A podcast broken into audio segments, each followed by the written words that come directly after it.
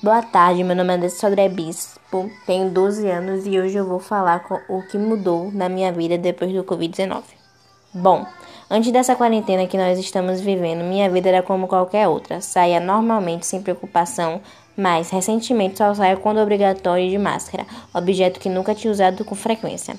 Bom, em relação aos amigos e conhecidos e parentes, e sempre quando encontro um deles pelas ruas, necessito falar um pouco de longe e não podemos nos abraçar, coisa que eu fazia sempre quando encontrava um deles. E em relação à higiene, aqui em casa começamos a faxinar a casa de dois em dois dias. Passamos álcool nos móveis, lavamos o banheiro, também de dois em dois dias. Bom, em relação à roupa, sempre quando um de nós vamos ao mercado de máscara, é claro, quando voltamos deixamos a roupa tomando um ar ou colocamos para lavar. Em relação à alimentação, começamos a comer coisas saudáveis como frutas, verduras, legumes, salada, etc.